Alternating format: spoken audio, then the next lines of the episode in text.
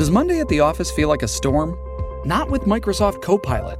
That feeling when Copilot gets everyone up to speed instantly? It's sunny again. When Copilot simplifies complex data so your teams can act, that sun's shining on a beach. And when Copilot uncovers hidden insights, you're on that beach with your people and you find buried treasure. That's Microsoft Copilot. Learn more at Microsoft.com/slash AI for all.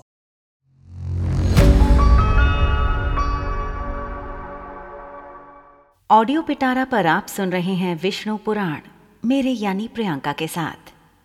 कथा का नाम है, मत्स्य अवतार। मत्स्य अवतार भगवान विष्णु का प्रथम अवतार है। मछली के रूप में अवतार लेकर भगवान विष्णु ने एक ऋषि को सब प्रकार के जीव जंतु एकत्रित करने के लिए कहा। और पृथ्वी जब जल में डूब रही थी, तब मत्स्य अवतार में भगवान ने उस ऋषि की नाव की रक्षा की। इसके पश्चात ब्रह्मा ने पुनः जीवन का निर्माण किया।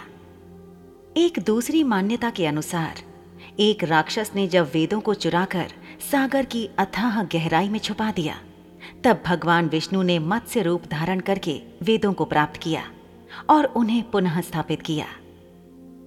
मत्स्य अवतार की कथा। एक बार ब्रह्मा जी की असावधानी के कारण एक बहुत बड़े दैत्य ने वेदों को चुरा लिया। उस दैत्य का नाम हयग्रीव था। वेदों को चुरा लिए जाने के कारण ज्ञान लुप्त हो गया। चारों ओर अज्ञानता का अंधकार फैल गया और पाप तथा अधर्म का बोलबाला हो गया। तब भगवान विष्णु ने धर्म की रक्षा के लिए मत्स्य रूप धारण करके हयग्रीव का वध किया और वेदों की रक्षा की। भगवान ने मत्स्य का रूप किस प्रकार धारण किया? इसकी विस्मय कारिणी कथा इस प्रकार है। कल्पांत के पूर्व एक पुण्यात्मा राजा तप कर रहा था। राजा का नाम सत्यव्रत था। सत्यव्रत पुण्यात्मा तो था ही, बड़े उदार हृदय का भी था। प्रभात का समय था, सूर्योदय हो चुका था। सत्यव्रत कृतमाला नदी में स्नान कर रहा था। उसने स्नान करने के पश्चात जब तर्पण के लिए अंजलि में जल लिया तो अंजलि में जल के साथ एक छोटी सी मछली भी आ गई। सत्यव्रत ने मछली को नदी के जल में छोड़ दिया। मछली बोली, राजन, जल के बड़े बड़े जीव छोटे छोटे जीवों को मारकर खा जाते हैं। अवश्य कोई बड़ा जीव मुझे भी मारकर खा जाएगा। कृपा करके मेरे प्राणों की रक्षा कीजिए। सत्यव्रत के हृदय में दया उत्पन्न हो उठी। उसने मछली को जल में भरे हुए अपने कमंडलू में डाल लिया। तभी एक आश्चर्यजनक घटना घटी। एक रात में मछली का शरीर इतना बढ़ गया।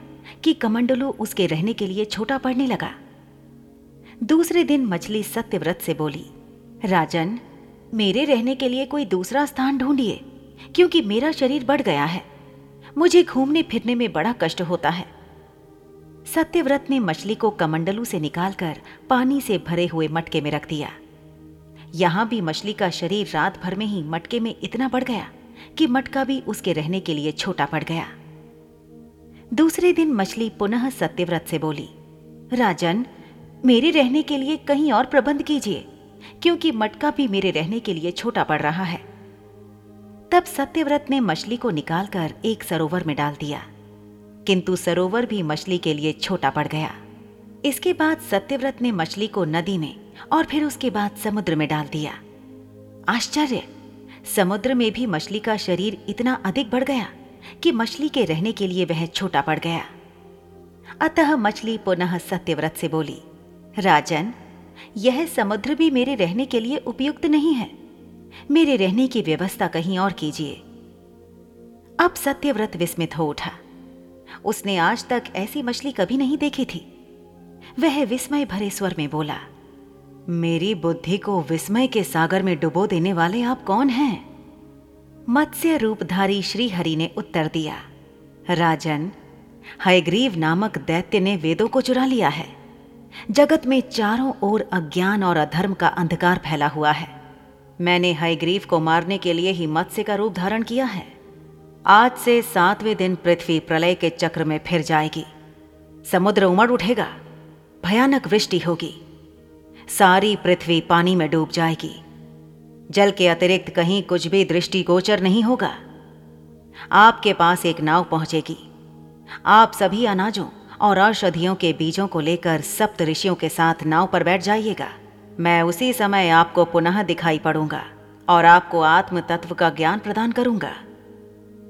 सत्यव्रत उसी दिन से हरि का स्मरण करते हुए प्रलय की प्रतीक्षा करने लगे। सातवें दिन प्रलय का दृश्य उपस्थित हो उठा। समुद्र भी उमड़कर अपनी सीमाओं से बाहर बहने लगा। भयानक वृष्टि होने लगी। थोड़ी ही देर में सारी पृथ्वी पर जल ही जल हो गया। संपूर्ण पृथ्वी जल में समा गई। उसी समय एक नाव दिखाई पड़ी। सत्यव्रत सप्त ऋषियों के साथ उस नाव पर बैठ गए। उन्होंने नाव के ऊपर संपूर्ण अनाजों और औषधियों के बीज भी भर लिए। नाव प्रलय के सागर में तैरने लगी। प्रलय के उस सागर में उस नाव के अतिरिक्त कहीं भी कुछ नहीं दिखाई दे रहा था। सहसा मत्स्य रूपी भगवान प्रलय के सागर में दिखाई पड़े। सत्यव्रत और सप्त ऋषि गण मत्स्य रूपी भगवान की प्रार्थना करने लगे। भगवान से आत्मज्ञान पाकर सत्यव्रत का जीवन धन्य हो उठा। वे जीते जी ही जीवन मुक्त हो गए। प्रलय का प्रकोप शांत होने पर मत्स्य रूपी भगवान ने हयग्रीव को मारकर उससे वेद छीन लिए। इस प्रकार भगवान ने मत्स्य रूप धारण करके वेदों का उद्धार तो किया ही साथ ही संसार के प्राणियों का भी अमित कल्याण किया। ऐसी ही इंटरेस्टिंग किताबें कुछ बेहतरीन आवाजों में। सुनिए सिर्फ़ ऑडियो पिटारा पर। ऑडियो पिटारा सुनना ज़रूरी है।